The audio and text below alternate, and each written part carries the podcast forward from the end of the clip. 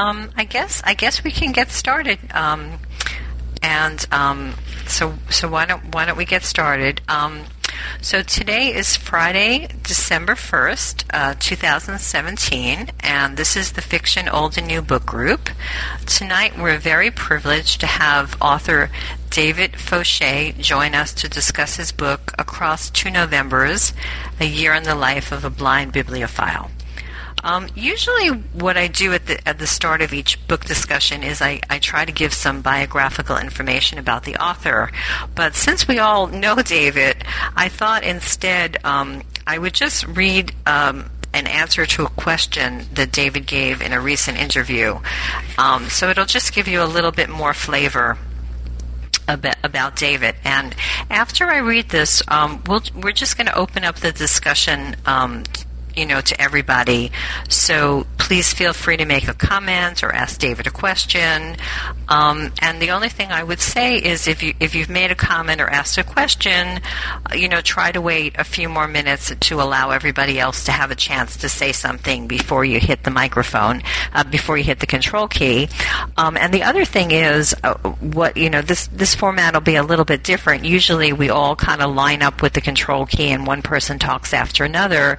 But because we want David to be able to respond after someone um, asks David a question or makes a comment, then we'll we'll all pause and we'll let David have a chance to to respond, and then the next person can can make their comment. So, anyway, this is something that David uh, recently wrote. He said, You ask what makes me tick.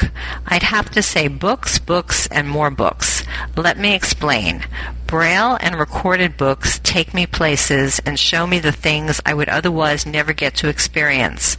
They see for me by their descriptions, their vivid word pictures, and lyrical prose. They befriend me when I'm lonely, educate me when I'm curious, and amuse me when I'm in a blue mood.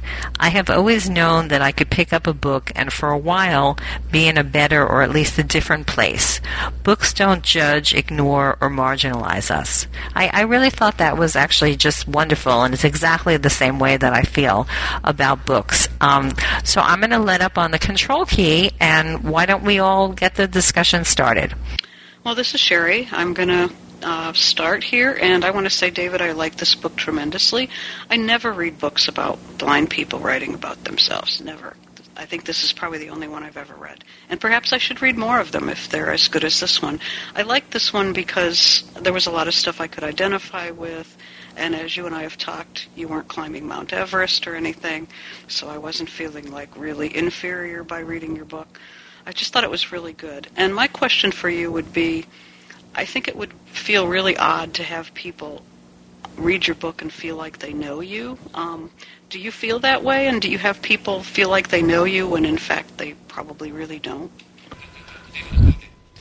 Well, that's an interesting question, Sherry. I haven't been told by anybody reading the book that they know me.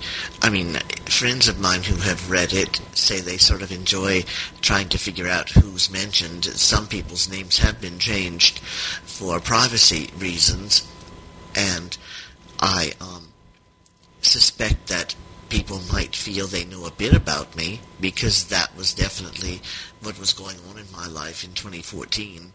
So I guess it is a slice of life, and I would assume people would feel maybe that they at least got to look at my world or get a taste of it. Well, um, this is Michelle. I absolutely loved David's book. Um, I, I, read it through uh, probably maybe in August. Uh, um, Sherry actually was the one who told me about the book. And um, I've read a couple of books about um, people who either were born blind or in my case especially people who became blind later in life because that's more my experience i, I developed a, a visual impairment later, you know, not in late in life, but like in midlife. Um, and so it's really interesting to me to read about, about the experiences. There were so many things in David's book that I loved. And also, it's one of the very few books that I've ever read that I really could relate to so much uh, of what he was talking about in the book, and he explains everything so well. Um, and I, I, really, really, really liked his book so much. Um, and I haven't read the whole thing through again, but I've read certain sections over again. And I do think for me, this is a book that I can see myself returning to in the future. Um, so, one question that I was interested in um, is um, David, how did you develop your interest in trivia? And, and have you always been interested in trivia? That's a nice question, and I, will be glad to answer it. Um, yes, I've always liked trivia. I think because, in some ways, it's basically knowledge. You know, it can be anything from what is the capital of Myanmar to what is the tallest building in the world today to what is the birthstone for July. You know, it's all these different collections of facts. I can remember as a teen listening to a show called The Joker's Wild. It was a trivia show that combined trivia with a slot machine approach. They had five categories and you would press your lever and you had three windows and I think if I remember right, you got to um bet money on categories, or maybe there were different categories that showed up in your window. I can't remember exactly, but it combined a slot machine approach with trivia. I also liked Tic-Tac-Dough at that time. It combined trivia with a tic-tac-toe board. And, of course, there's Jeopardy, you know, the grand empress of all of the trivia game shows. And I do like Jeopardy. I haven't listened to it recently, but I do enjoy all of the questions to see how many I can get and, you know, which ones I know and which ones the contestants know that I don't know and vice versa. So I think as for as long as I can remember, I've enjoyed finding out about things, and th- those game shows were one way to do it. Well, I really, really love this book. I don't read um, I don't tend to read blind people's autobiographies either because they are usually, as David put it in his book, as an inspiration porn, and I don't. They usually make you feel inadequate, and they've got these superhuman guide dogs that know where you want to go before you know yourself. And. But I, I could relate so much to a lot of things in David's book. Uh, some of the social issues of going somewhere and not talking to anybody, and you know, finding you feeling a bit lonely and I just thought there was so much to relate to, and it was, and the, the trivia and the book reviews split it all up beautifully. It made it, um, it made it so much more interesting than just a straight biography. I thought it was really clever, and I enjoyed reading the book reviews. And I wrote down some books that I, I that I'd like to read, like the uh, Barbara Kingsolver and a few others. And I also really enjoyed the food aspects as well. Um, I, I, could really relate to this idea of trying to eat healthy things sometimes. Um, I remember going through a phase of juicing myself, and uh, I got so sick of, of the time it took doing all the produce. And then at other times, eating all the Girl Guide cookies and the what was it, jelly turtles or something. it was so funny. It was such an amusing book as well. It really made me laugh and uh, there, there, there's just so many things. I've never, I hadn't heard of Jeopardy before. It sounds uh, interesting, and I love trivia, though I can never remember any of it. Um, and I would just like to ask David, what, this place that you write the book reviews for, um, what what is that? What is that that you write the book reviews for? Is that a magazine? I, I wasn't quite sure what that was. Yes, Library Journal is exactly that, a magazine or journal devoted to things library related. I believe it was founded in the 19th century and is one of the oldest professional journals still in existence today. I was very fortunate to get on as a book reviewer there. I review audiobooks. It happened because a friend of mine, David Rothman, himself an author, journalist, and also webmaster, suggested in I believe it was 2000, late 2005, that I might consider it. And I thought, oh Lord, can I do that? And he he must have known somebody there or was able to talk to them for me because they were interested. And I have thus far reviewed over 80 books in the past 11 years for them. It's been interesting. In fact, I just read one for them called Artemis by Andy Weir. Andy Weir is mentioned in my book. He wrote The Martian, which was made into a movie in 2015, and which was uh, one of the books mentioned by the DB Review people of 2014.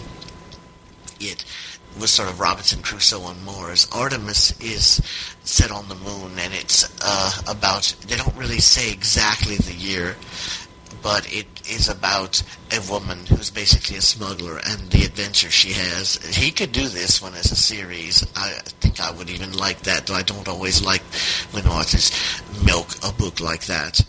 But um, so so basically, to sum up your question, a library journal is basically a journal, and it talks about all sorts of things related to the library world.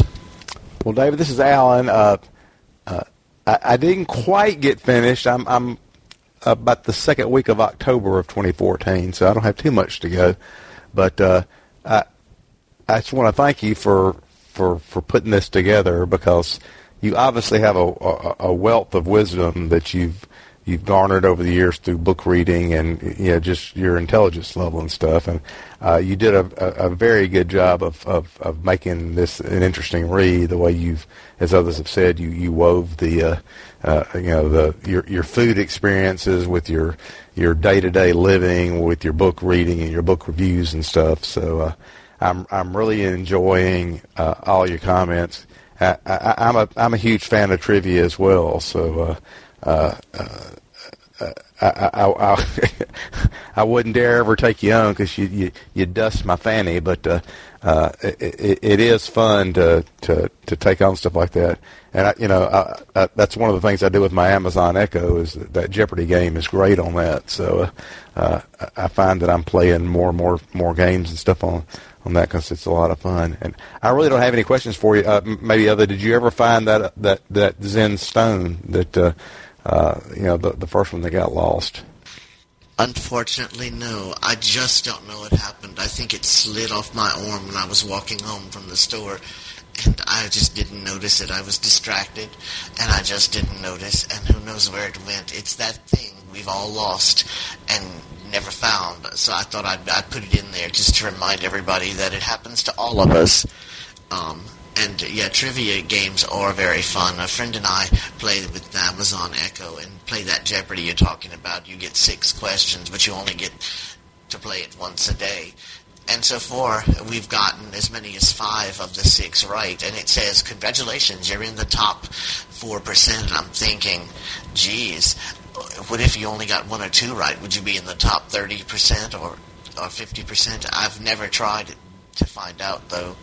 I've always enjoyed that game, and I mentioned in my book trying to audition for a, a you know at a, at a live audition.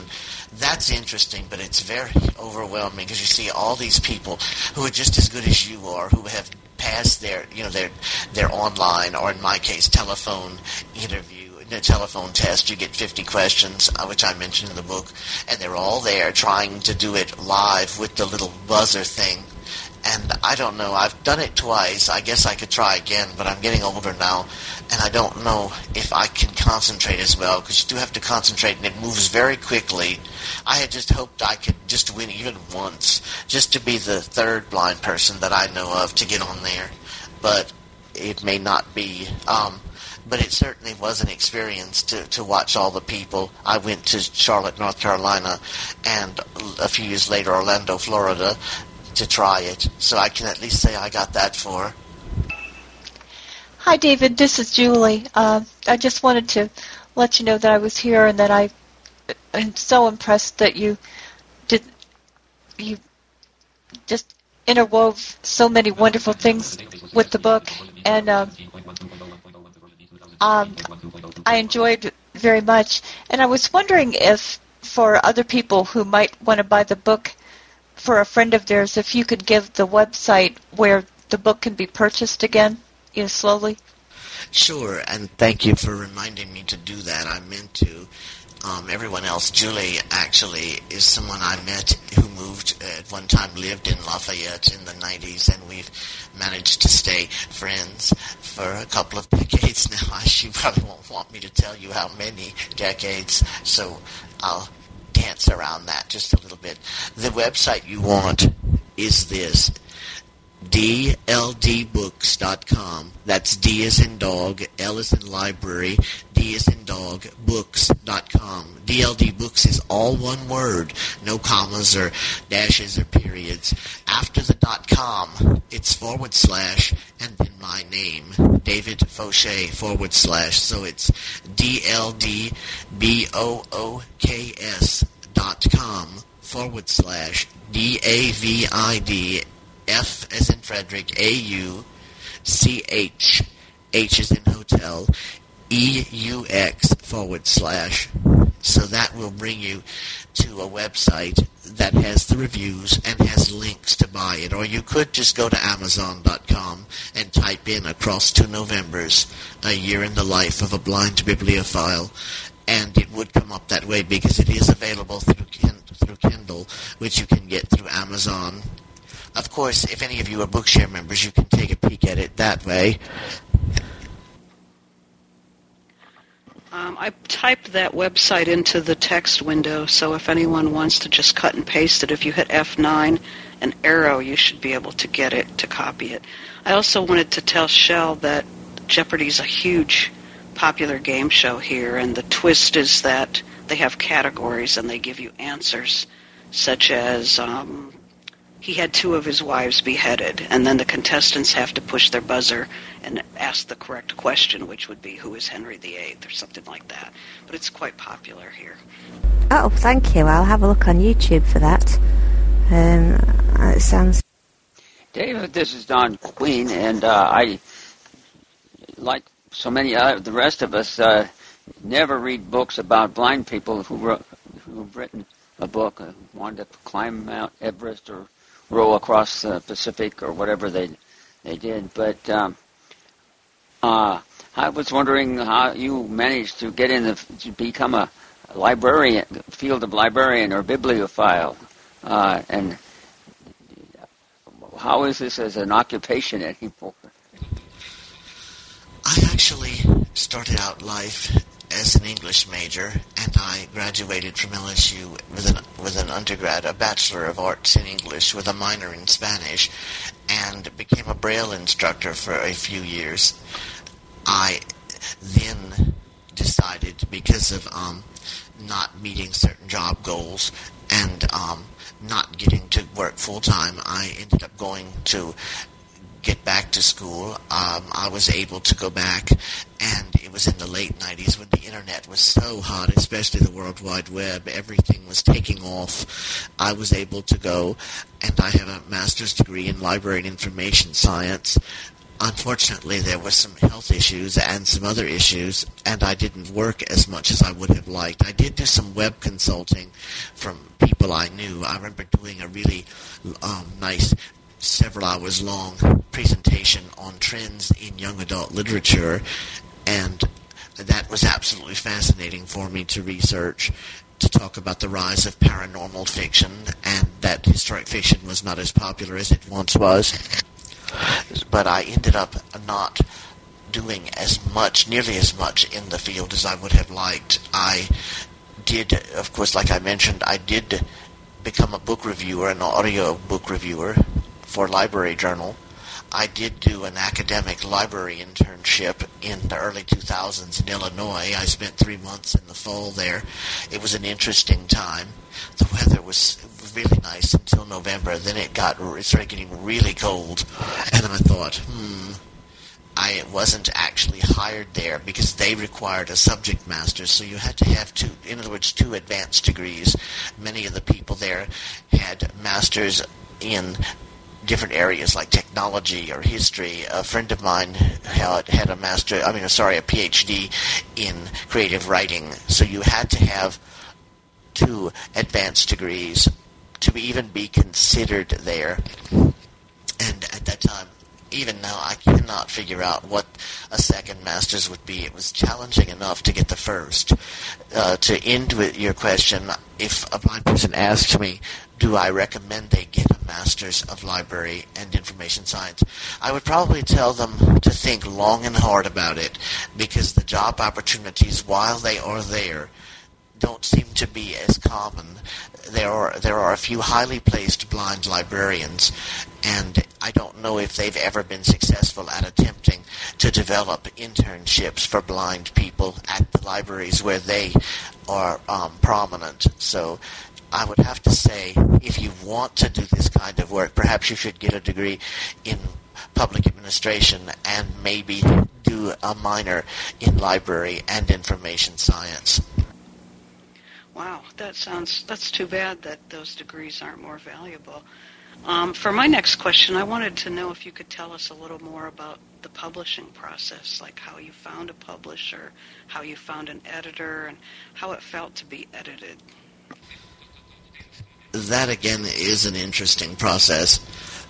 When, um, excuse me, I was asked to review a book by Dr. Kathy Schneider called Occupying Aging. I mentioned some of that in my introduction. While I was reviewing it, it was on Bookshare and I downloaded it. I was thinking, oh, I could probably write a journal. I could probably do this. I've tried to write in the past. Now I could do this if I just make myself sit every day and write a couple of good paragraphs. I could do this, and then at the end of the year I would have something. So I dove in. I wasn't sure how I was going to publish it. I figured I would find, I would maybe talk to her about it, or maybe ask some blind people. In February of 2014, I had heard several people talking about Lenore and her husband, David Dvorkin. I had already gotten an editor. A friend from library school recommended somebody, and so I thought, oh, I wish I could have used them to edit, but maybe they can help me with the actual putting the book online and getting it ready to be published through an online one of the one of the ways to do it online. I ended up not keeping editor number one because we weren't working out that well. I was emailing concerns I had, and she didn't like being emailed that much. She would get rather cranky. We had started on about February 2nd, and by the middle of May, we had done one and a half chapters, and I was worried that I would never finish at that rate. So I sent her a very nice note explaining that I was exploring other options because I would need assistance in getting the book published. So I did switch editors and David and Lenore were really good to work with. The only caution I would have with you if you want to use them is they are a, a two-person outfit, and they do have other books ahead of you, so you do have to wait. I remember starting with them in late May of 2015, and we actually didn't get going good until the fall and because my book was rather complicated, it took about a year. There were so many things to check. I will probably never write a book like this again because there were just everything in that thing had to be checked. The bibliography alone was over 40 pages, and I was getting all of the information because I wanted each book to be listed by author, last name, first name, book title. The book titles are all in italics. Then the place of publication, the actual publisher, the copyright year, and I insisted, it's not required, but I insisted that the RCDB and BR numbers be included in parentheses to acknowledge, you know, as a subtle way to acknowledge all of the work that NLS has done to make so many books available. It's why I, that's why in my acknowledgments I thank all of those people who have narrated and even those people who are behind the scenes of, of commercial and NLS produced audio and braille books for us because they've all, you know, they've all done a tremendous job. You know, not only the reading of the books, but the monitoring and reviewing of the books to make so many things available for us. So when I worked with my editor, she would go through a chapter, edit it, send it back to me, and I would read it and make any changes. It was hard because I can't judge my own writing very well. It, it is just not something I'm very good at. I can sometimes tell when something sounds wrong or feels awkward, and I have to try to fix it. There were some things I had to clarify, and some things that I realized, oh, I had said something a little different a few months ago, so one of these two things needs to be corrected so that I don't sound inconsistent. Then there were the trivia bits, which I enjoyed putting in. I tried to make them relate to something. If I was maybe talking about going to Las Vegas, I might mention that it was the city, um, you know, that it was the city without clocks, and then mention how in France during the French Revolution they decimalized time so that a day was only 10 hours long, but each of those hours was over two regular hours long, and it was divided into chunks of 10. Those chunks of 10 were divided down into chunks of 10. It didn't actually catch on. Their calendar did not catch on, but we do have the metric system, of course, that they developed. So we, that is a remnant of the French Revolution we don't call our months names like Thermidor or Nivose. Somebody translated the French months as breezy, sneezy, snowy, blowy, and uh, some several other names that I don't remember now. I just thought it was so interesting. They totally tried to redo everything, even religion, but it did, didn't last.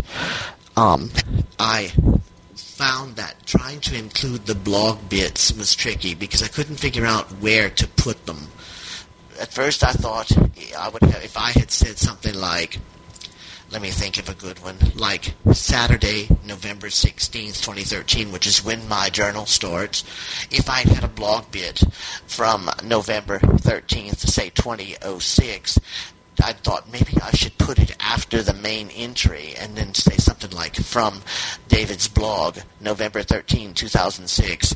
Then I thought if I did that, people might be confused because I would be jumping back and forth between every now and then having a blog bit, and the blog bits could go anywhere from 2004 to 2009. So I thought best put those at the end so that people do not get confused with them. That if I put the monthly book bag at the end of each chapter, and then added a lagniappe section which had the blog bits, and then pulled a few books from my three or four, three decades long book list, I would be able to keep things separate enough so that people wouldn't be overloaded or confused. I'm not sure if, however, all the blog bits and the book and the book list to the decades, I worry that that might have made the actual book a little over to a little too overloaded. But other people have said they liked it because it gave it a unique slant. It was more than just a journal. It had things in it that went across time and gave you a richer sense of who I am. Yeah, I thought the book was extremely well organized. I, I thought it was just absolutely terrific, um, and I and I liked that we got you know, everything wasn't the same. It wasn't just one date after another. There were other things that were interspersed. Um, one thing that I was wondering, because I've never been to any of the state or national conventions, and I thought you did such a great job describing what the experience is like, you know, how it is to navigate and the different activities that they have, and even how you go to restaurants and, and, and all that. And I was wondering, um, do you recommend that people go to a convention? Um, do you think that it, that it was a worthwhile experience? That's a little complicated. I do think and, and, that everyone should try to go to at least one of the big consumer conventions in their lifetime. Pick either NFB or ACB, and try to pick one of the, you know, and try to go to one national. Try to perhaps try to go when it's in a location where you might also want to do some sightseeing so that you can get out of the hotel sometimes.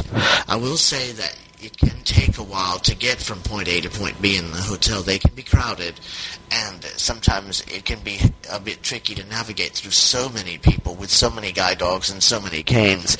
So don't always be in a hurry and pick the most important things you want to do at the conventions. They they both have like have um, schedules. They'll tell you what's coming up the next day or the or the next day or the uh, later in the week, and you can say, okay, I want to go to the Library Users of America group, or okay, I want to go to the National Association to promote the use of Braille meeting. So you can definitely um, get a lot out of a convention But if you, but in honesty, if you don't have the best mobility skills, perhaps you should go with a group of friends or bring somebody because it can get overwhelming. I, you know, as I said, I've been to an ACB national and I was at an NFB national in 1989 and I found them both to be interesting, but I also found that you, if you weren't careful, they could get overwhelming because there's just so many people. Um, but it is something to consider. To you know, like I said, wait if one is going to be in a city that you'd like to uh, visit. Next year, ACB is in St. Louis. I think NFB will be in Orlando one last time. They went on, or, on an Orlando kick for the past like decade and more, and it was it was almost straight Orlando. I'm not sure why. So if you have kids and want to go to Disney World, I guess you could go to NFB Orlando, and I believe next year is the last time it'll be there for a while. So you just have to check around and see and see where they're going. They usually publish in their respective magazines. NFB has Braille Monitor and ACB has Braille Forum. They usually publish a couple of months before the convention different things you can do and directions in how the hotel's laid out and stuff. So there are things you can use to plan. Planning is definitely essential. Yeah, I'll, I'll add to what David said. Uh, uh, NFB did a five-year deal with Orlando, I think, to try to uh, they were dealing with a particular hotel group down there, and they were trying to save money by doing a multi-year arrangement. So uh, uh, there's advantages and disadvantages to that. And also, if you ever think about going, try to time it around. Uh, you know, who, whoever knows this, but you can really get some good deals on some of some of these screen reading software and stuff. Especially, I know with with uh, oh, what's the name? Of, who's the company that's taken over everything? They bought Freedom Scientific and AI Squared and everything, V VFO or whatever they're called. Uh, if you can time that right, sometimes they'll they'll really give a good deal on on that software at the national conventions and stuff. So I, I guess you're a little bit uh, uh, enslaved to timing on that. You won't really know, but uh, I know they've had some very good deals on that. If you could if you could work that out, that that would cut some of the cost of going probably. Yeah, I I th- I've missed these exhibit rooms because I used to. That's where I keep up on the technology. What's going around into the exhibit room. But the NFB always tried to go for the multi years. You get some good better rates for the convention from the hotels if you can. They can sign you up for several years in a row. It, it can work out. I remember we went several years at the Palmer House in, in Chicago, and uh, that was pretty nice. I think of the two organizations, NFB does seem to get better hotel rates. I do recall hearing that both organizations stayed at a lovely hotel in Louisville called the Galt House, and everyone who went there loved it. They said it was easy to navigate, and it was just nice. That I heard horror stories about NFB in Atlanta at these hotels that were in like giant circles, and that they were confusing. I can tell you the Riviera Hotel in Vegas, where we were in 2014, was horrible. It was old. Then I learned that next the next May they knocked it down, and I thought, well, it didn't surprise me because it had the faded, sort of unkempt feel of a hotel that they were planning to get rid of. It just seemed ratty. I don't know why, and I found it really hard to navigate, and I'm not still not sure why, but it kept getting me confused. I remember being very upset with the lady who coordinates the ACB volunteers because I'd emailed her to out to the volunteer desk and say, could you have a volunteer meet me by the elevator, um, by the elevator cluster in say 20 minutes, and she was offended. So they just seemed to want you to just walk down the hall and look lost, and if a volunteer saw you, they could ask you if you needed help, or you could do what some of them do and yell out, "Is there a volunteer around here?" I thought maybe they could give you a little flash, a little flashlight the size of your little finger, and you could press a button on the bottom, and maybe it would blink a red light, so volunteers could say, "Anybody with a blinky red light is somebody who needs help." I never, I really was offended by that because I thought there should have been a much easier way to do that. It just seems so weird to be yelling out, and I never yelled. I just did as best as I could. In the ACB, the uh, members vote on the choice of the convention sites, uh, not in the NFB, as far as I know, unless they've changed, and so they can they can they can make deals. It's a, it's a, democracy has its price, I guess. David, can you tell us a little bit more about your experience auditioning for Jeopardy? I mean, did they fly you to Orlando and I forget where else you said? And how did they um, did they, were they good at accommodating your being blind? Did they offer someone to help you find your way at the hotel or wherever you were to do the tryouts and stuff? And how many people were there? Did they have different rounds where they eliminated people and then they just flew you home the next day, or were you there for several days? Good good questions. They don't do anything. You pay for every. If you want to try out for Jeopardy, the first thing you do is keep your eye open and watch the website. Or if you're watching the game, Alex will say at the end, don't forget to check online and apply to take the online Jeopardy test. And I always had heard the Jeopardy test was something that didn't work with JAWS, so I just figured, oh, well, I guess I'll never be on. But I actually had a cousin, her name is Shira, and she got to be on Jeopardy. She was on the very last show of 2008, and I, we we happened to be talking with her, and I just said that would be interesting. She goes, "Well, you should take the test," and I said, "But I don't think it works well with JAWS." And she said, "Oh, but if you contact them, they." She was sure she was so sure they would work it out, and so I emailed them. I mentioned her name. I figured that would help. Sometimes it does because you're talking with people are with Buena Vista Entertainment, which I think is part of Sony Productions. It's some big elaborate Hollywood thing. And anyway, they worked it out. I got to take the test in March of 2009.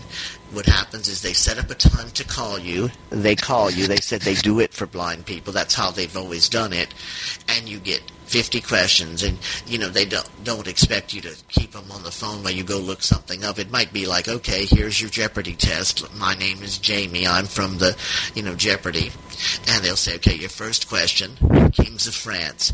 He's noted for having said i am the state. And then you have to come up with louis the 14th or it might be famous rivers this river is called the Father of Waters and begins in Minnesota and empties into the Gulf of Mexico.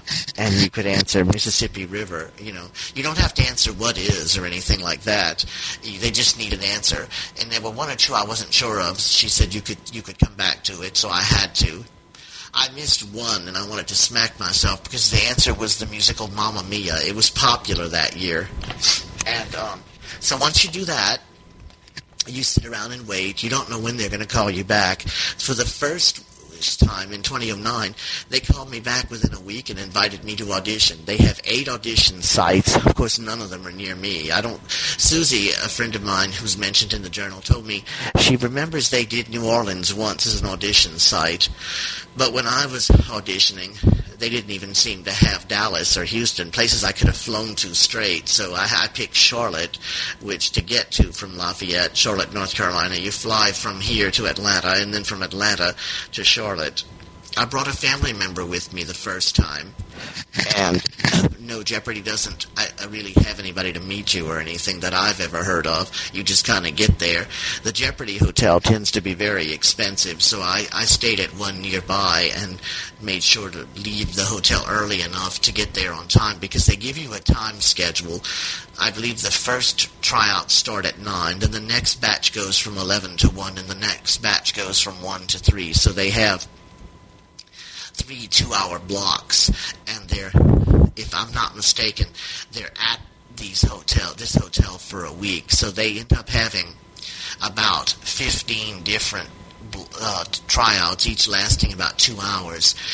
Um, what happens is at different times they go to the different cities, and I remember that year it was Charlotte, Washington D.C. I believe it was um, maybe Los Angeles, Boston, Philadelphia. I'm not sure Philadelphia, places that were very far from from where I am, and when I went to Charlotte, there were people from Tennessee and some people from Georgia. And also people from the Carolinas who were there. There were people who were college professors. There were some people who had rafted down some river in Africa. There were people who had gone to Lithuania to do, I don't remember if it was Peace Corps work. They all sounded really interesting. Like I was thinking, oh boy, why, how did I get here? And I was telling myself, well, don't think that way. You'll, you'll, you know, you won't appear confident because they, they're watching you while you're there. What happens is they call all of you into a room and there are about 40 of you at a time and they call you into this room and you watch the little video, which is Alex saying, "Hi, I can't be here, but I know some. I'll be seeing some of you again later this year on the show in L.A." And so you, you watch the little show, you watch that. Then they give you. They actually give you another test. It's timed. It's the, it's a similar 50 question test to what you took on you know online. I'm not sure what that does if they compare the two scores or if there's something because they never tell you anything about what they do.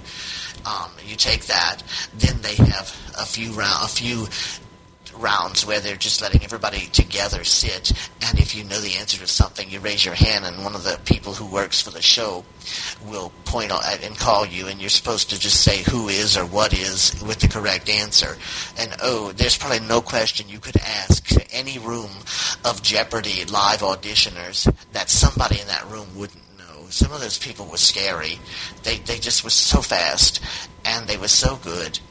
Uh, then you you are picked in groups of three to play an actual mock Jeopardy round where you come up to the front of the room in front of everybody, and you're given, you know, you're given your uh, clicker device. I don't think they call it a buzzer. It looks like a long cylinder with a little wire out one end and a sort of round button on the top.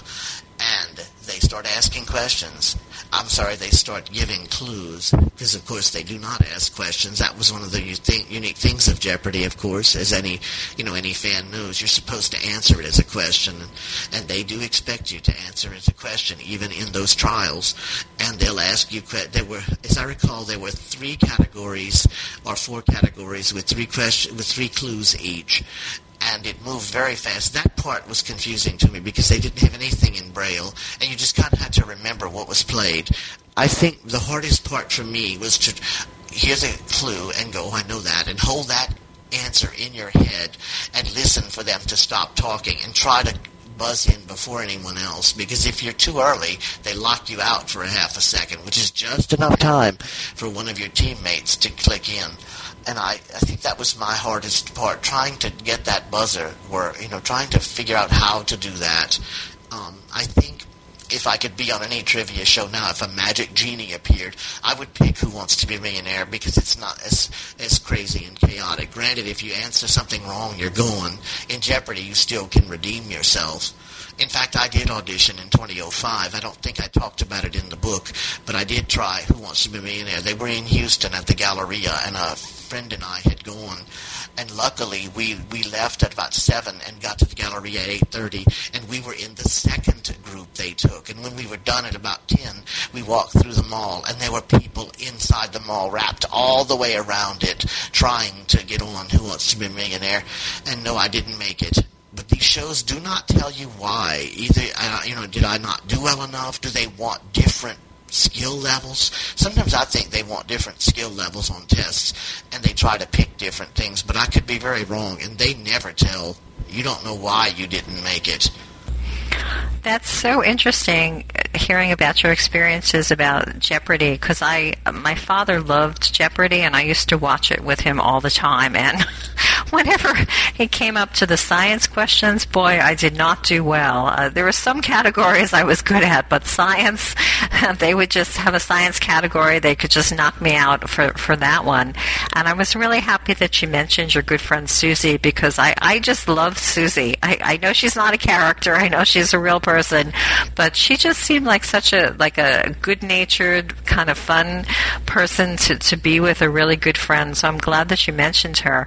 Um, And another question that I had is, um, and it was interesting to me because throughout the book you would mention, um, you know, attending church, and I guess it seemed like you went to different churches. It wasn't always the same church, and I was wondering, do you find in general that when you deal with a religious community that they are welcoming to blind parishioners? Has has that been your experience?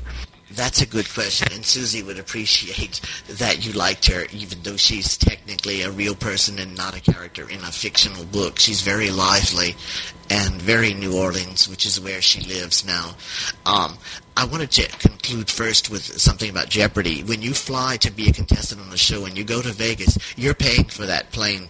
And I believe the hotel as well. They don't pay for any of that unless you get to come back. Because what the one thing I forgot to tell you was they film five Jeopardy shows on Tuesday and five on Wednesday. So that's two week shows in one week. They tell you to bring a few changes of clothes in case you be you're on more than one episode. You change your shirt and stuff. So if if they have to fly you back for the next week, they pay for it. But so they must have lost a huge amount of money on Ken Jennings, um, who was just astounding. I was jealous of him. I've wanted to be the next Ken Jennings, and even if I wanted to be on there like 20 times, I knew I would never be on there 75. But oh, to have been like Ken Jennings Jr. would have been a, dr- a dream, an unreal dream.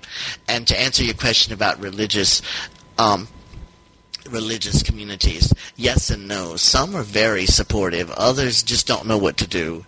I've uh, attended several denominations. I was raised Roman Catholic, and you know I've been to different Roman Catholic churches, and I don't find necessarily that they are terribly helpful. Though I have friends in other cities who say that certain priests at certain churches they attend are more than helpful. It depends, I, pres- I, presume, on the minister or the priest and on the makeup of the congregation.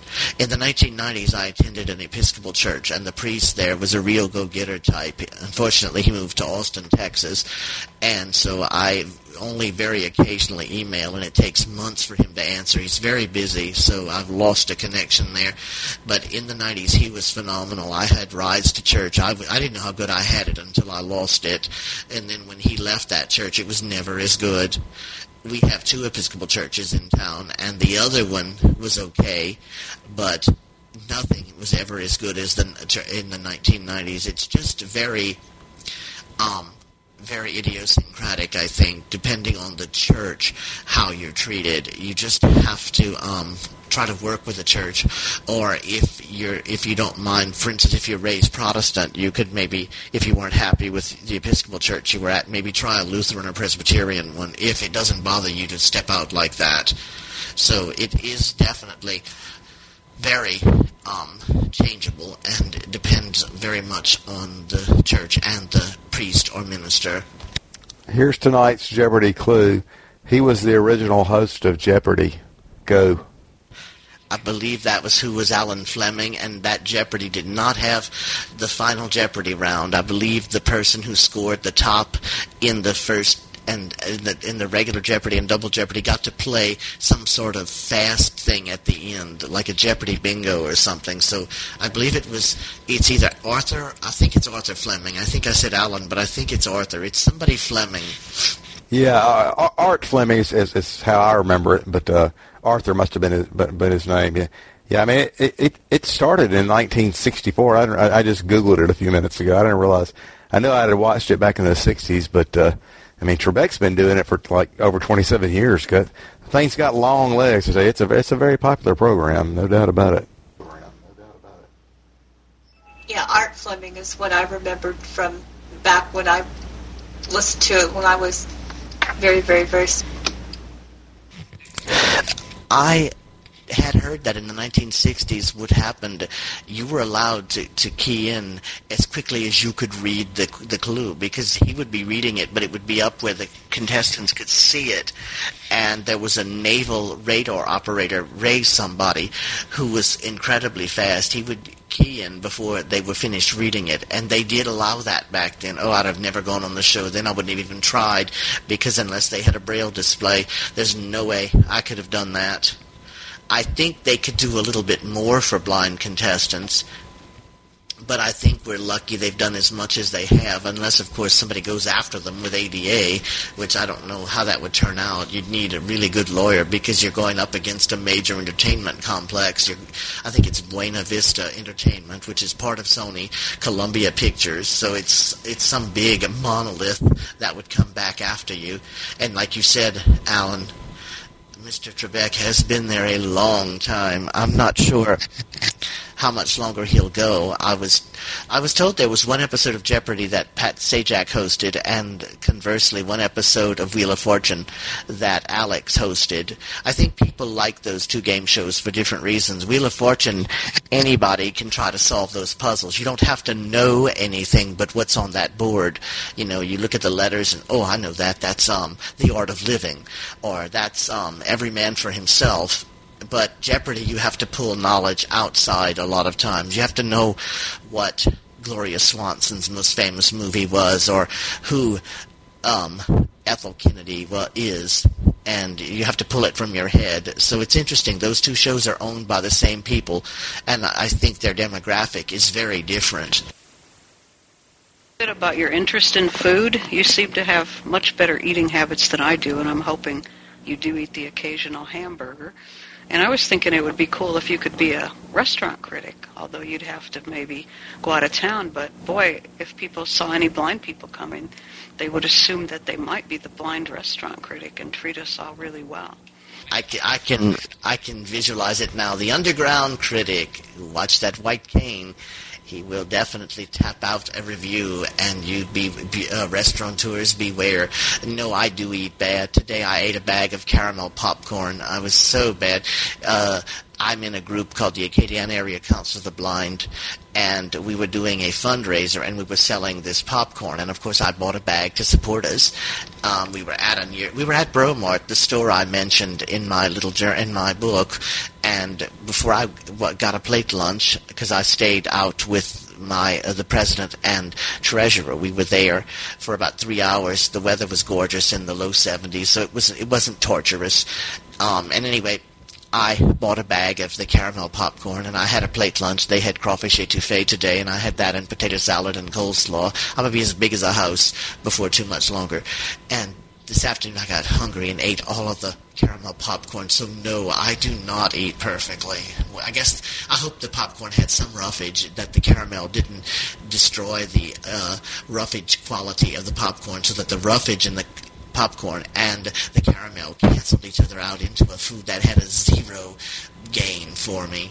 And if I'm lucky, I'd love to eat perfectly to see if I would feel better because, of course, we didn't really get into it tonight, but I do deal with fibromyalgia, which was something I did put in the journal just to show you because there weren't many journals that I know of that were written by blind people who were open and discussing a secondary challenge. The only one I know of is a book by a lady named Nikki Kobe who has regional sympathetic dystrophy. It's a pain disorder. So those tend to make our lives a touch more challenging. I hope I live long enough to see treatments that actually work for FMS. I'm so glad that you mentioned Bros Deli because that was another place like I felt that I already knew from from reading your book, um, and I wasn't familiar with the uh, expression plate lunch. I, I've heard the expression blue plate special, so I assume it's sort of the same thing. It must be like a daily special that they have, and, and it has like uh, you know a, a main meal and, and some sides and whatever. That's what I assumed that it was. So I learned a new expression, and um, not that I want to put pressure on you, but we're hoping that maybe you have plans to write another book in the future. And if you could tell us if you have any any thoughts or any any ideas about writing a second book. Okay, first, yes, a plate lunch is similar to what you described. I should have explained that better in the book because I didn't realize other places don't have that expression. A friend of mine who lives in Manhattan was so intrigued as you were. It's basically uh, lots of stores and gas stations and very small sort of walk-in restaurants do it. Basically, each day you might have three main choices. It might be meatloaf, um, red beans and rice with sausage, and maybe um, chicken stew. So you pick one of those three. Then there are four sides, and the restaurant would let you pick two or three. It depends on the restaurant. It might be smothered green beans, smothered corn. It might be squash. It might be um, pork and beans. You know, it, it might be um, green salad. It might be fruit salad, and maybe you get a roll, and you pick you pick from that, and it's a set price of say five ninety five or six something. It depends. Today it was eight something because the crawfish is a bit more expensive. So it depends. Some places don't have as many choices. Their main entree might be every Monday red beans and rice, and then you pick two sides from the three that they have. So there are lots of places in town that do this stuff. And to answer your question about what I might write, and I've been debating it, and I need to get going on it because I have to make myself write. I, words do not gush out of me the way they seem to gush out of James Patterson and John Grisham and Sue Grafton, the alphabet mystery lady. I missed that Y is for whatever Y was for. I wanted to go to that because I once read a book by her. Anyway, either will be a short story collection, and it will be no more than say 150 pages. I'm making book number two much. It's going. It's going to be thinner than its older brother, book number one, or I may try to tell the story of the ancestor, Isabella Mora, who came to Louisiana in 1779. I'd mention her for two reasons. One, because she is, of course, Spanish from the Canary Islands, and many people forget Louisiana has a very interesting Spanish heritage that is sort of wrapped around the French heritage, and so you sometimes miss it if you're not looking. We have people with names like Domingue and Rodrigue, which are really Dominguez and Rodriguez the names get sort of Louisianaized so that they become Rodrigue and Domingue, and there are other names that do that. And she brought the eye condition. It's a genetic eye condition in our family, so she um, is the pivotal ancestor for impacting my life, I think. So it would either be one of those two things, unless I think of something else. So I'm going to have to make myself definitely have a New Year's resolution that I'd better get to writing in 2018 because self-publishing is interesting, but it, the PR part is really demanding. You know, you have to go think of all your contacts and start bothering people. I have two last interviews I'm hoping to get either this year or the beginning of next, and then I will feel like I've done as much as I know how to do with the book. And so I'm hoping to tie that up. Well, my, my wish is that you actually write both books. So I, I'm I, that would be that would be great. But I think for your short story, were you thinking about writing a story about um, what it's like to have gone to a residential school? Was that one of your short stories you were thinking about? This is Sherry. After you answer, David, I noticed Julie, you've had your hand up a couple of times, so I want to give you a chance, and I know Alan has been trying to. I'll be really quickly. Yes, the residential school uh, thing was an idea. I've just got to figure out what kind of things to wrap short stories around because I don't want it to be too long. But I do think it's a kind of thing that older blind people would relate to, and sighted people might find interesting because it is definitely dying now. Blind people are mainstreamed so much now. And go ahead, either Julie or Alan. I'll stay here and take your questions until we're all done. Um, I had a question. Well, I had um, a comment and a question. Um, you were talking about. I made some last week. Um, you would have loved it. You. I wish you'd been at my house because I made some crawfish etouffee last week, so you would have been welcome, and it turned out real well. So, my my other question is, um, I'm trying to buy your book as a gift, and I'm trying to figure out how to choose a text format. And forgive my my stupidness because it's been a while since I bought it. But I'm trying to figure out how to choose it as a text format um, to buy it as a gift, and I just I cannot figure out how to do it. I I noticed some of the other formats, you know, like uh, shoot that that have the links by them, but I can't find a link for a text format, you know, on the WordPress page and and I can't figure out how to do it.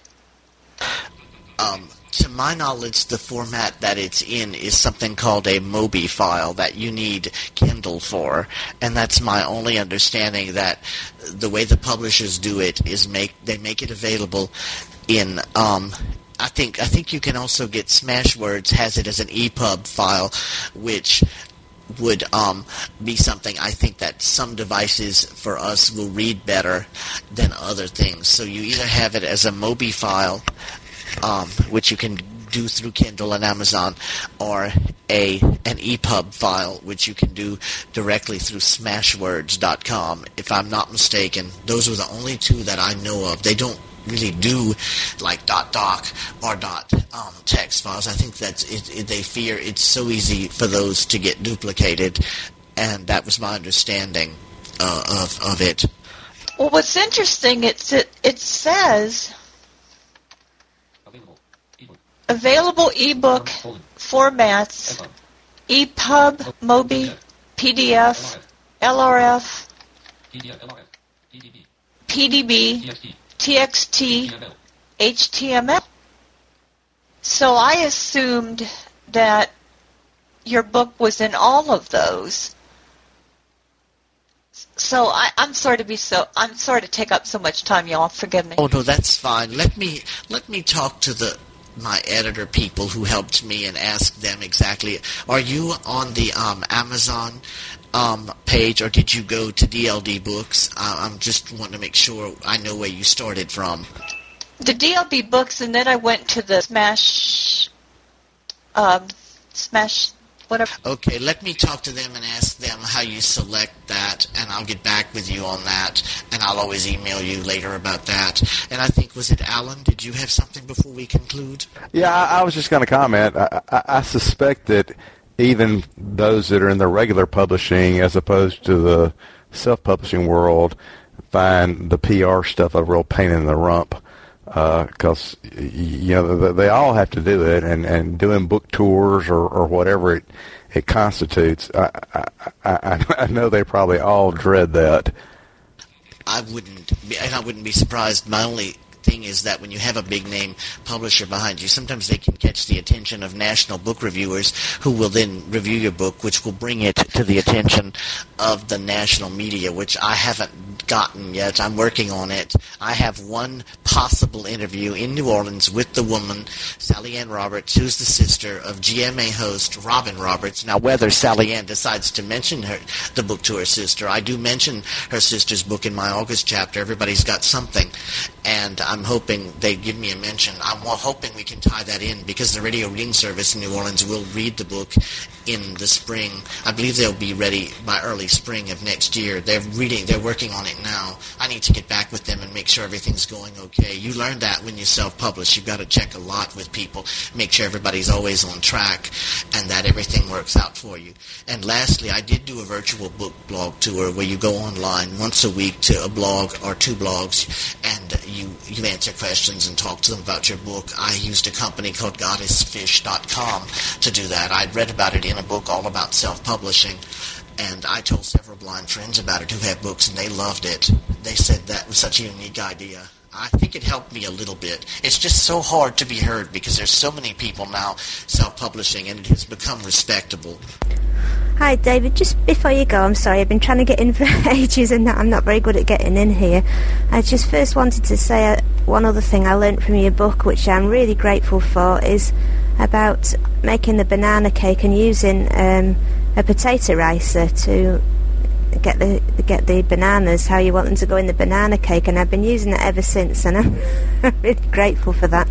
I just wanted to ask a quick question about the courses you mentioned in the book. Sometimes, sorry, it's a couple of months since I read the book so I can't remember what they were now, but a couple of occasions you said you started a course and decided not to go through with it and a couple you decided to go on with. And I just wondered, were they physical courses that you attended or were they courses online? Because they sounded really interesting and I wondered if they were just free courses that anyone could take online or whether they were physical courses and uh, if so, are you doing any courses right at the minute? No, no courses since December of 2014 when I concluded the ones I was taking, the folklore and the advertising. Um, those courses are free. They're at Coursera, C-O-U-R-S-E-R-A dot org, and they have all sorts of things you can pick. They're not always blind friendly, though, so you have to figure out if it's something you'll be able to do, because there was some stuff I tried to take that dealt with gastronomy, because it fascinated me, but it was so visual. They had all these demos, these video demos, and I was lost. That would be the one and only degree if I ever went back to school would be a Master of Fine Arts in Gastronomy. Boston University is one place, but I would have to hire an assistant because at age I just don't want to learn a campus ever again you know, I would want to focus on mainly doing the work, having somebody help me schedule all of when my papers were due. I would do my work, of course, but I would need an assistant. I've done it on my own before and don't have any wish to be flopped down on a big metropolitan city campus alone anymore. And I'm glad you found the potato ricer idea useful. It, it leaves the bananas in little pieces, and sometimes that makes it taste more banana-like what a lot you can learn from one book, and I think of all the little trivia bits and all the recipes. So I've learned so much from the book as well as enjoying it. So thank you so much. Glad to do it. The trivia bits to me, the Did You Knows and Louisiana Historic Facts were sort of like chocolate chips in a cookie or raisins in an oatmeal raisin cookie. A little something to um, shift gears just for a minute. A little lagniappe for us that, that, that we're reading right on. I'll ask if there are any more questions. I know we're running just a tiny bit over, so I don't want to keep all of you. I appreciate all of you coming. It was very fun. I'd never been the um, subject of one of these. I had a friend of mine say, "Oh, it's such an honor for you." They never do anything that's not been on Bard first, so maybe I'll eventually get there too. But I wanted to thank everyone for having me, and if there's any other question, I'll I'll hang around for another second or two. It's funny you would mention that about Bard because I got in trouble for publishing an announcement on DB Review because the book was not on Bard. Um, and Shell, just for future reference, the best way to be able to get in the room is not to wait till there's silence and press the button, but just hold the control button down continuously. And what happens is people queue up, and then when it's your turn, you'll hear the blip, and your handle just stay on until it is your turn, rather than trying to get in. Um, I'll let Michelle tell us about the next book, and then if we have any more questions for David, we can continue. Yes. Um, I, I did want to ask David um, if he knew the address of the person that we could write to at Bard, because I would like to write to um, Bard and ask them to uh, record your book. Uh, to me, it's absolutely Per- I can't think of a book that's more perfect to be on Bard than David's book. So, do you know who we he would write to and what the address would be? The last time I heard, your best bet would probably be Judy Dixon, and her email address is jdix at loc .gov. LOC is Library of Congress. .gov because of course NLS, National Library Service for the Blind and Physically Handicapped, is part of the Library of Congress uh, program and Judy Dixon, I think, would be the person, if I'm not mistaken, because she's been the consumer rep there since the early 1980s. And I once caught an interview with her, and she seemed like she had no real interest in retiring, not quite just yet. So JDix, J-D-I-X at loc.gov if she's worried about reviews, I've gotten several good ones on Amazon. Deborah Kendrick, who couldn't be here tonight, did an amazing review. I was floored for Access World. I mentioned in a blog at Learning Ally, which used to be RFB, I've been picked up and mentioned at Library Journal. The webmaster for teleread.org posted one there on Facebook and in something called the Georgetown Dish, which I think is a local DC paper. He compared my book to the famous journal by Samuel Pepys, which I thought was very kind. I've now downloaded some stuff about Samuel Pepys to check out the competition. Um, and so there are, and I had, of course, the book itself had reviews from four authors: Dr. Kathy Schneider, Priscilla Cummings, a young adult author, Phyllis Campbell, a blind published author herself, and Dr. Anthony Fonseca, a library school acquaintance of mine, who himself has been published, especially in the fields of horror and um, um, let's see, I think it was his main thing was horror and pop culture. Um, I did write to Judy Dixon a while back when you mentioned her before, David, and she is responding to emails. She said something to the effect of, yes, this would be a good book to add, and that's it. So, yeah, that's probably still a good email address for anybody that wants to encourage the book to be on Bard. Yeah, I'm actually going to definitely write to her because I, I actually think it's a perfect book to be on Bard. So I I can't see her. I can't see why they would think it wouldn't be a perfect book. Actually, um, and I, I did want to just, you know, it's so interesting what you said, David, about books about people with multiple uh, conditions because it is, you know, I would think that there are more books out there. I'm going to have to do some research because I've certainly met um, from support groups that I've gone to. I've met many, many people who have who are blind or visually impaired and have some sort of physical uh, issue that they're dealing with, a serious physical issue. So I'm actually, I, I, would think somewhere that there would be books that deal with multiple situations because there are different challenges. And, and I really like that you talked a little bit about um, what you, you deal with, with about fibromyalgia because I think it's, it's a condition that we've all heard of, but I don't know that so many people really understand it um, that well. I'm hoping it does help people um, think about the about the challenge of maybe having to a primary and secondary type of uh, challenge. I know most people are aware of deaf-blind people because of Helen Keller and Robert Smithdas, but I think sometimes when you have a hidden condition, you might just slip through the cracks, and it does it does pose some unique challenges.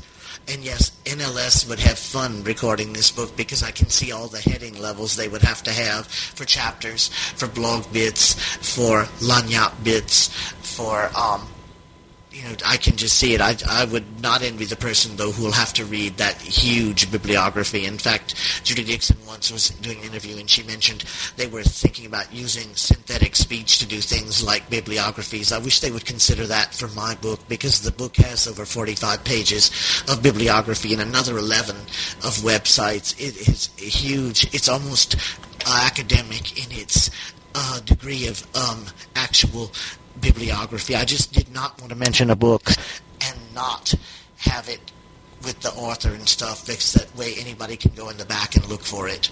So if Bard does it, I hope they do it with lots of level navigation. Uh, I wonder if I might just ask two very quick questions. Uh, one was, what is a doughboy? And because uh, I'm always very interested in food, and I didn't know what this doughboy was. And the other thing is this, these Girl Guide cookies. Is a Girl Guide cookie any biscuit made by a Girl Guide to sell, or is a Girl Guide cookie a particular recipe? You know, so could you make a Girl Guide cookie yourself?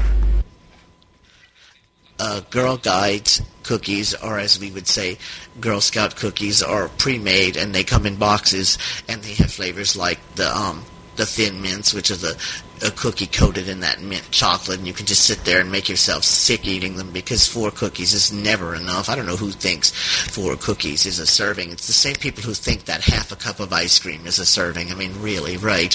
They have peanut butter cookies, they have shortbread cookies, they have some kind of lemon cookies, they have, I think, oatmeal cookies with peanut butter centers. I think there's a cookie that's got a wafer coated with peanut butter covered in chocolate. So they're different brands. We look for it usually in the spring when the Girl Scouts appear selling cookies. Some of them go in front of different local stores with all their cookies sitting on tables, and I can never manage to pass and not buy one box and support the Girl Scouts. And I think you're talking about a po' boy, maybe a sandwich. It's a sandwich. It's on a sort of long bread, not quite like baguette bread. I've been in France and I find baguette bread too skinny, too hard, and too narrow that is nowhere near as good as our version of French bread, which is a little wider, a little thicker, and a little longer. So I just had a po' boy the other day. It was a fried shrimp one. It's about eight or nine inches long, about four inches wide, and three inches tall. Fried shrimp are put on there with lettuce, tomato, mayonnaise, and I didn't realize you could get you could get pickle and you could also get cheese. Next time I might be adventurous and do that. So it's a signature sandwich down here. Um, and they, you can get it, like I said, fried shrimp. You can do fried catfish, fried oysters. You can do grilled shrimp. You can do ham and cheese.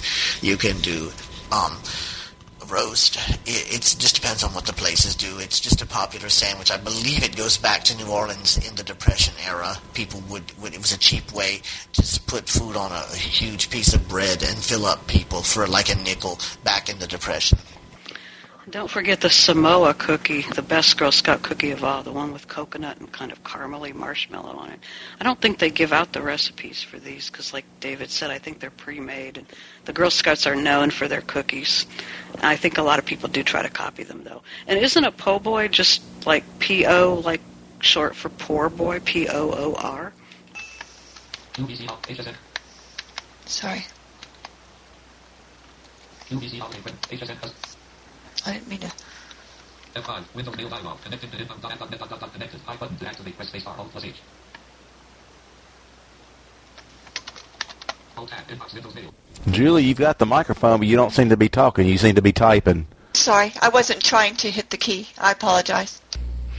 Well, I, I've been to New Orleans one time. I went with a friend of mine a long, long time ago. We went to Mardi Gras, which was a lot of fun. And uh, for, when I was there, what I remember, um, the food was fantastic. And the first time, it was the first time I ever had oysters. We went, you know, I was much younger. We went a lot to bars and stuff like that. And we went with a friend of ours who was going to school at the time in New Orleans. And you ordered these like massive amounts of oysters. Like I don't remember, was like six dozen or something like that. It seemed like a lot of oysters for me to to be ordering, and I, I don't remember you mentioning oysters all that much in the book, David. Is that uh, is that one of your favorite foods, or is that just like limited to New Orleans area? Oh, oh no, we have them, but oysters are a little too squishy for me.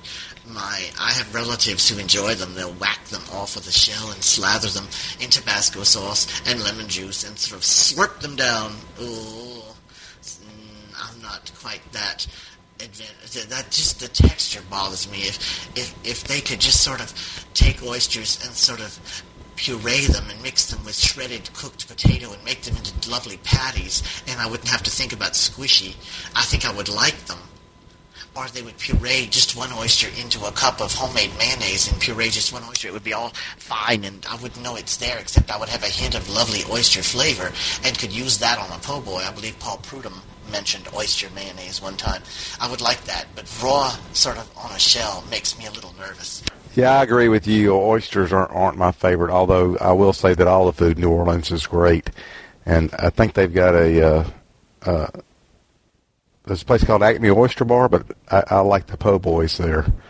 Yeah, I third the oyster thing. I think somebody had me try one of those oysters with Tabasco sauce, and it was probably one of the most disgusting things I've ever eaten. And it was all because of the slimy texture of it. I agree. If they could make it into a potato patty type thing, perhaps. Yeah, I've, I've had them fried before, and, I used to tolerate that, but the the slimy ones, uh, n- n- no, thank you. Questions? Maybe Michelle, you want to talk about the next book?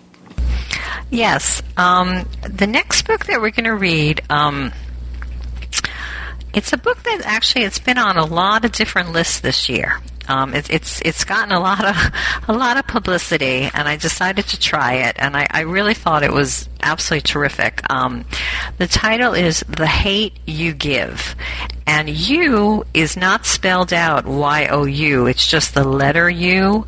So if you're typing in the title on Bard. I would type the hate and then the letter U and give.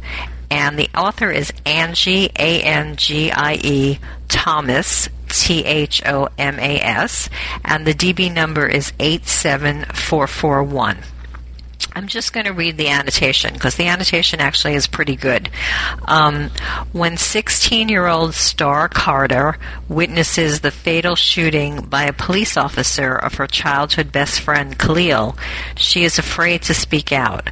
But remaining quiet and safe is difficult with rising tensions between the police and the community. And it was published in 2017, so it's a very recent book. Um, and I thought it was it was really interesting because it gives you a lot of different points of view. So it's not just one point of view. You get a lot of points of view in, in the community. Um, so hopefully you'll all try it. Um, it's 11 hours and 21 minutes is the reading time. Again, the what is the DB number? And I think that would be January 5th, Friday. Yes, that is correct. It's Friday, January 5th. Um, we always meet the first Friday of every month. Um, and the DB number is 87441. That sounds like a really good book. I, I like books like that. Yes, it does. It sounds great. I look forward to reading that. I haven't heard of that one before. Excuse me, is the re- uh, program officially finished on the recorder here? Time to stop the recording, even though we can all stay on and talk more if we like. Absolutely. I'm sure I, Michelle and Sherry would tell you the same thing. You can talk all night. It sounds like a great discussion. And uh, but I just needed to stop the recording, so I shall stop it.